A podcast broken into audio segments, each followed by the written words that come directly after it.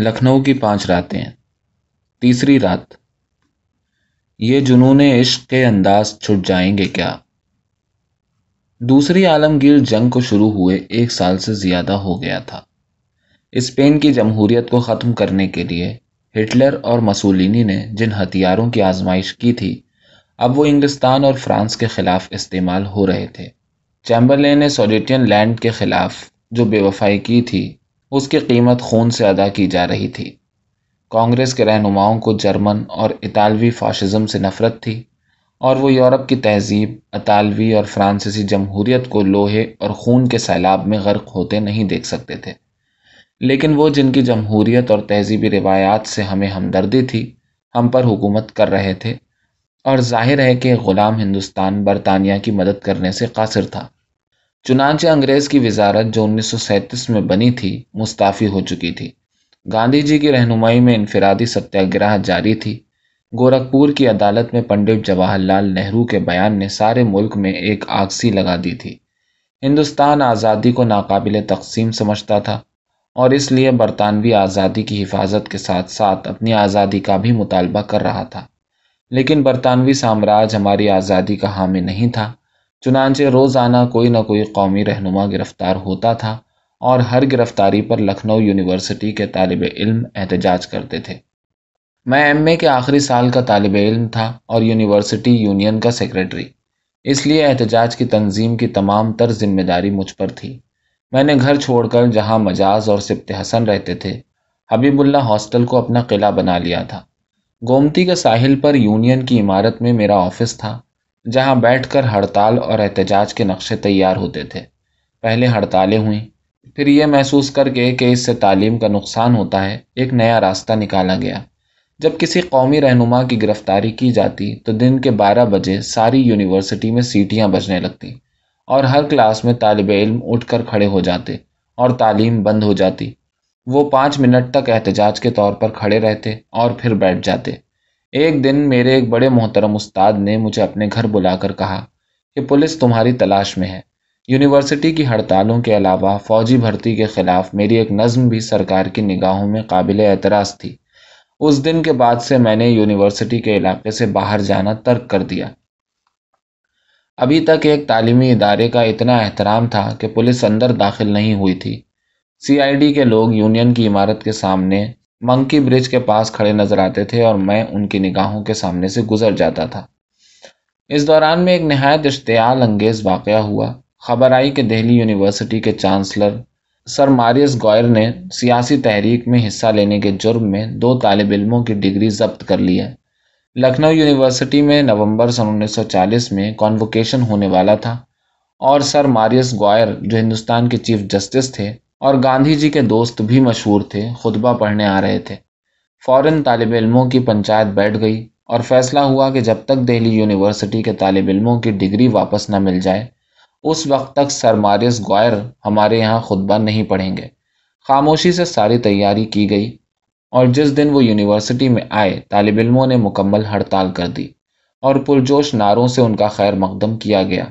ان نعروں کے غیظ و غضب سے بچنے کے لیے ہمارے محترم مہمان کو پولیٹیکل سائنس ڈپارٹمنٹ کے ایک کمرے میں پناہ لینے پر مجبور ہونا پڑا. مجھے اندر بلا لیا گیا اور پروفیسر سدھانت نے جو میرے شفیق استاد تھے دریافت کیا کہ ہم لوگ کیا چاہتے ہیں. میں نے طالب علموں کا نقطہ نگاہ پیش کیا. اس پر سر ماریس گوئر نے نہایت خندہ پیشانی سے کہا کہ وہ واپس جانے کے لیے تیار ہیں لیکن سوال یہ تھا کہ طالب علم ان پر حملہ تو نہیں کریں گے. میں نے ان کی حفاظت کی ذمہ داری لے لی. لڑکوں اور لڑکیوں نے 2 قطاروں میں تقسیم ہو کر موٹر تک جانے کا راستہ بنا دیا اور سر ماریس گوئر کو عزت اور احترام کے ساتھ رخصت کر دیا. ہم اس فتح پر نازاں تھے لیکن لکھنؤ کے سرکاری حلقوں میں ایک قیامت برپا ہو گئی. کہا جاتا ہے کہ خود صوبے کے انگریز گورنر نے ہمارے وائس چانسلر کو ہدایت کی کہ مجھے اور دوسرے باغی طالب علموں کو یونیورسٹی سے نکال دیا جائے. لیکن شیخ حبیب اللہ صاحب نے اس اقدام سے انکار کر دیا اور اپنے طور پر سزا دینے کا وعدہ کیا لیکن آخر میں تھوڑی سی باس پرس کر کے ہمیں معاف کر دیا. جس دن یہ فیصلہ سنایا گیا اس دن وائس چانسلر کے دفتر کے سامنے طالب علموں کا ایک بڑا زوردار جلسہ ہوا. مجاز بھی کہیں سے آ گئے اور احاطے کی دیوار پر کھڑے ہو کر نظم سنانے لگے. مسافر بھاگ وقت بے کسی ہے، تیرے سر پر اجل منڈلا رہی ہے۔ اور ساری فضا نعروں سے گونج اٹھی۔ سڑک کے دوسری طرف یونیورسٹی کی سرحد کے باہر سی آئی ڈی کے سادہ پوش کھڑے ہوئے تھے اور آفس کے برآمدے میں حبیب اللہ صاحب، پروفیسر سدھانت اور دوسرے پروفیسر۔ اس کے بعد کوئی شبہ نہیں رہ گیا کہ یونیورسٹی کے نوجوان طالب علم ہی نہیں بلکہ استاد بھی قومی تحریک آزادی کے ساتھ تھے۔ آخر ایک دن مجھے اسٹوڈنٹس فیڈریشن کی ایک ضروری میٹنگ کے لیے یونیورسٹی کے علاقے سے باہر نکلنا پڑا۔ میٹنگ کے بعد جب میں گنگا پرساد میموریل ہال کی سیڑھیوں سے نیچے اتر رہا تھا تو سی آئی ڈی کے ایک انسپکٹر نے مجھے گرفتار کر لیا۔ مقامی تھانے میں میری تلاشی لی گئی تو میرے جیبوں سے سیاسی دستاویزوں کے بجائے چند تصویریں بتاں، چند حسینوں کے خطوط کے قسم کی چیزیں باہر نکلیں۔ میرے اصرار اور احتجاج کے باوجود پولیس انسپکٹر نے کسی لڑکی کے ہاتھ کا لکھا ہوا محبت نامہ اور اس کی تصویر واپس کرنے سے انکار کر دیا۔ گرفتاری کی مجھے کوئی پرواہ نہیں تھی، لیکن وہ خط اور وہ تصویر، یہ اپنی جگہ ایک دنیا تھی جو صرف میری تھی اور اس میں کسی اجنبی کو داخل ہونے کا حق نہیں تھا۔ شام ہوتے ہوتے مجھے لکھنؤ ڈسٹرکٹ جیل میں منتقل کر دیا گیا۔ میں نے پہلی بار زندان کی بھوری اداس دیواریں اور مغرور آہنی سلاخیں دیکھیں جو میرے چاروں طرف کھڑی ہوئی تھیں۔ اس رات میں نے بڑی شدت سے محسوس کیا کہ گومتی کتنا خوبصورت لفظ ہے، لکھنؤ میں کیا لطافت ہے، اس کے علاقوں کے نام کتنے رومانٹک ہیں، قیصر باغ، حضرت گنج، چاند باغ، بادشاہ نگر، ڈالی گنج۔ یونیورسٹی کی حسین عمارتیں باغوں سے آراستہ ہیں، پھول، خوبصورت چہرے، نوجوان قہقہے، بے فکری، بے قراری، ملک کی آزادی کی لگن اور ایک اندیکھی انجانی دنیا کی ذہنی تلاش، اور اس جذبے میں شاعری، سیاست، عشق سب مل کر ایک ہو گئے ہیں۔ شاید اسی لیے انسپکٹر نے ایک تصویر اور ایک معصوم خط مجھ سے چھین لیا تھا۔ جیلر گٹھے ہوئے جسم کا ایک پستہ قد آدمی تھا جس کی بڑی بڑی مونچھیں اس کے نیچے کے ہونٹوں پر جھکی رہتی تھیں اور پانی پینے کے لیے اسے اپنی مونچھوں کو ہاتھ سے اوپر اٹھانا پڑتا تھا، پھر بھی کچھ بال پانی میں ڈوب جاتے تھے۔ اس کا تکیہ کلام تھا، میں بہت دکھی ہوں، ایک ودھوا بہن ہے اور ایک بیٹی کی شادی کرنی ہے۔ اپنا دکھ وہ ہر قیدی سے بیان کرتا تھا اور حد یہ ہے کہ جس دن ایک قاتل کو پھانسی ہوئی اس دن بھی جیلر نے ہمارے سامنے اپنا دکھ بیان کر دیا۔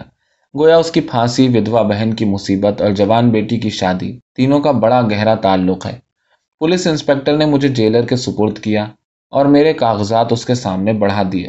میرا نام پڑھ کر جیلر نے مجھے سر سے پاؤں تک دیکھا اور ایک دم سے اپنی کرسی سے اٹھ کھڑا ہوا اور انسپکٹر سے کہا، جعفری صاحب تو بہت بڑے آدمی ہیں اور آپ ان کو سی کلاس میں رکھنا چاہتے ہیں۔ میری سمجھ میں نہیں آیا کہ جیلر نے یہ رائے کیسے قائم کی، شاید وہ ہر سیاسی قیدی کو بڑا آدمی سمجھتا ہوگا۔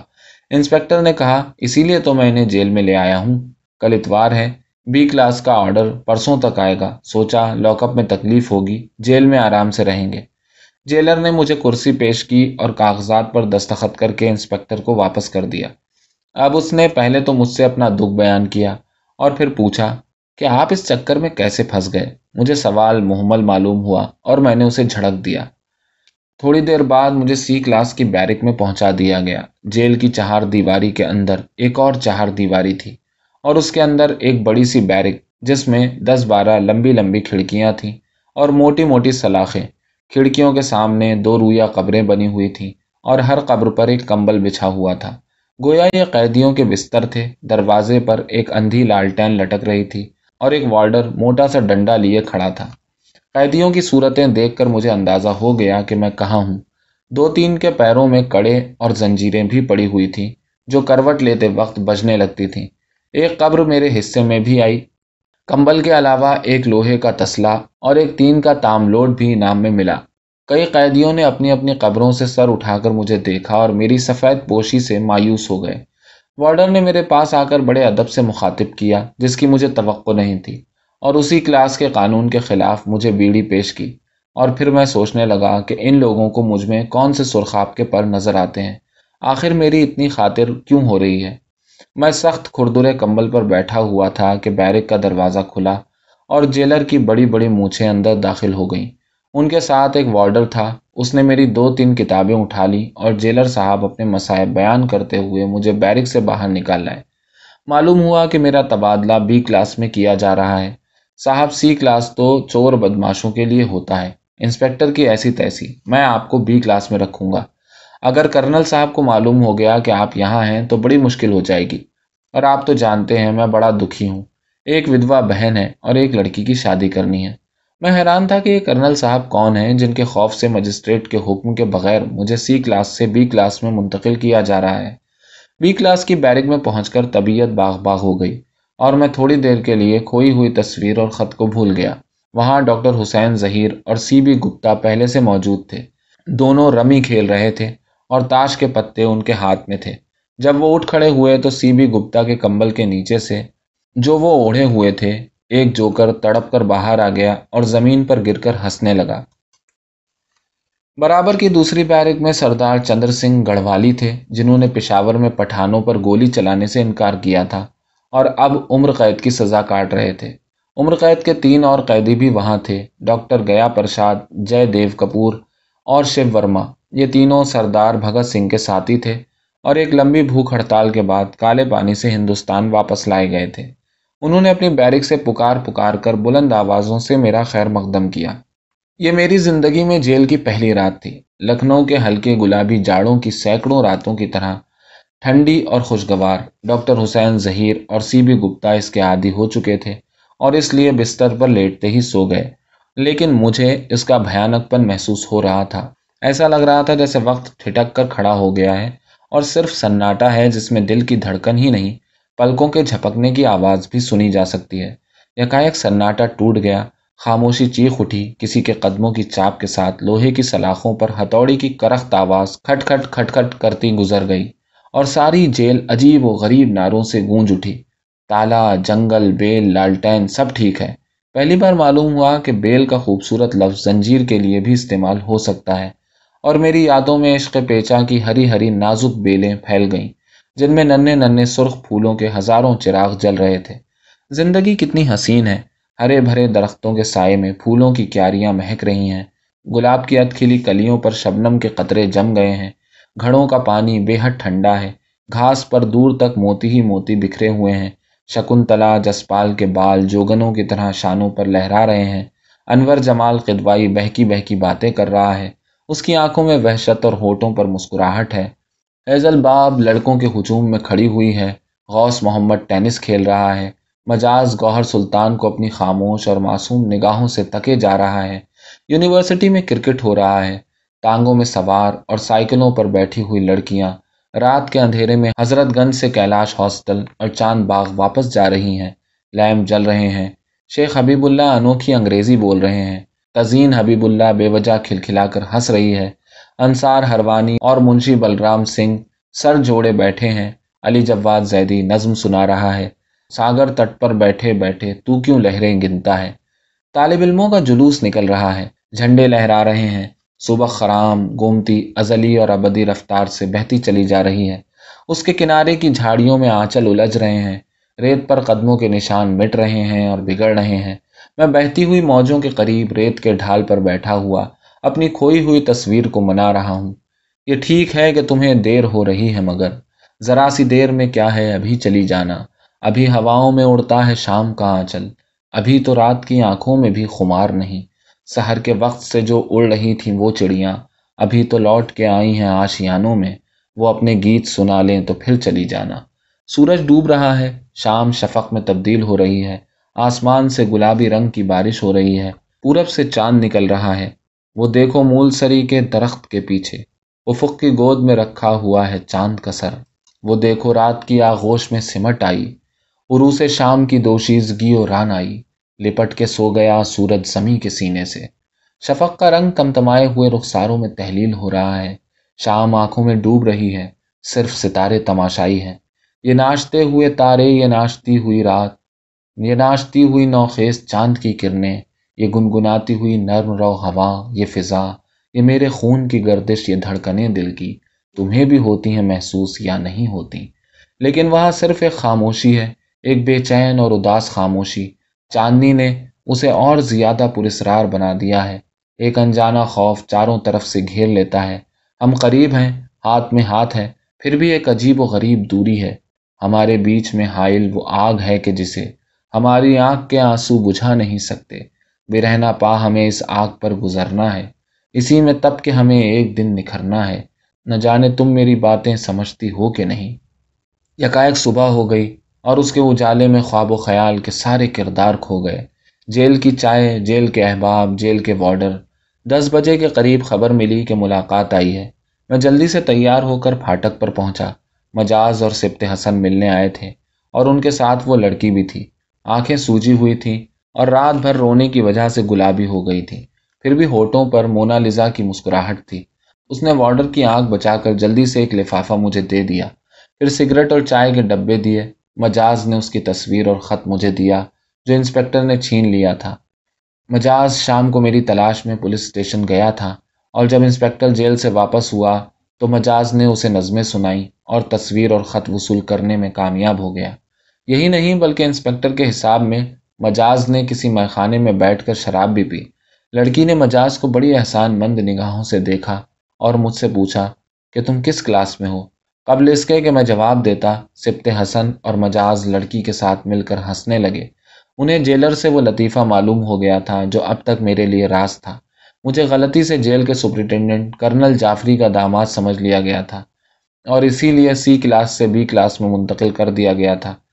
میری گرفتاری سے 10-12 دن پہلے کرنل جعفری کی بیٹی کی شادی ہمارے علی گڑھ کے ایک ساتھی اور دوست سعید جعفری ICS سے ہوئی تھی، جس میں جیل کا سارا اسٹاف شریک ہوا تھا. اور جب میں جیل میں آیا تو ہمارے مصیبت زدہ جیلر نے سعید جعفری اور سردار جعفری کو ایک ہی سمجھ لیا.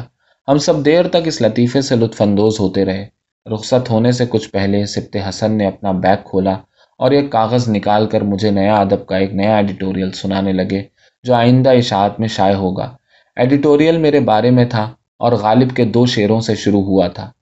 خانہ زادے زلف ہیں زنجیر سے، بھاگیں گے کیوں ہیں گرفتار بلا، زندہ سے گھبرائیں گے کیا. گر کیا نہ سہنے ہم کو قید، اچھا یوں سہی، یہ جنون عشق کے انداز چھٹ جائیں گے کیا. سبط حسن سنجیدہ تھے. مجاز کے باریک ہونٹوں پر پھلجڑی چھوٹ رہی تھی. میں بے انتہا خوش تھا اور وہ جو اداس اور غمگین لڑکی تھی، اس نے رخصت ہونے کے بہانے سے اپنا ہاتھ میرے ہاتھ میں دے دیا اور میری آنکھوں میں اس طرح آنکھیں ڈال کر دیکھا کہ میرے دل میں کوئی شبہ باقی نہیں رہ گیا.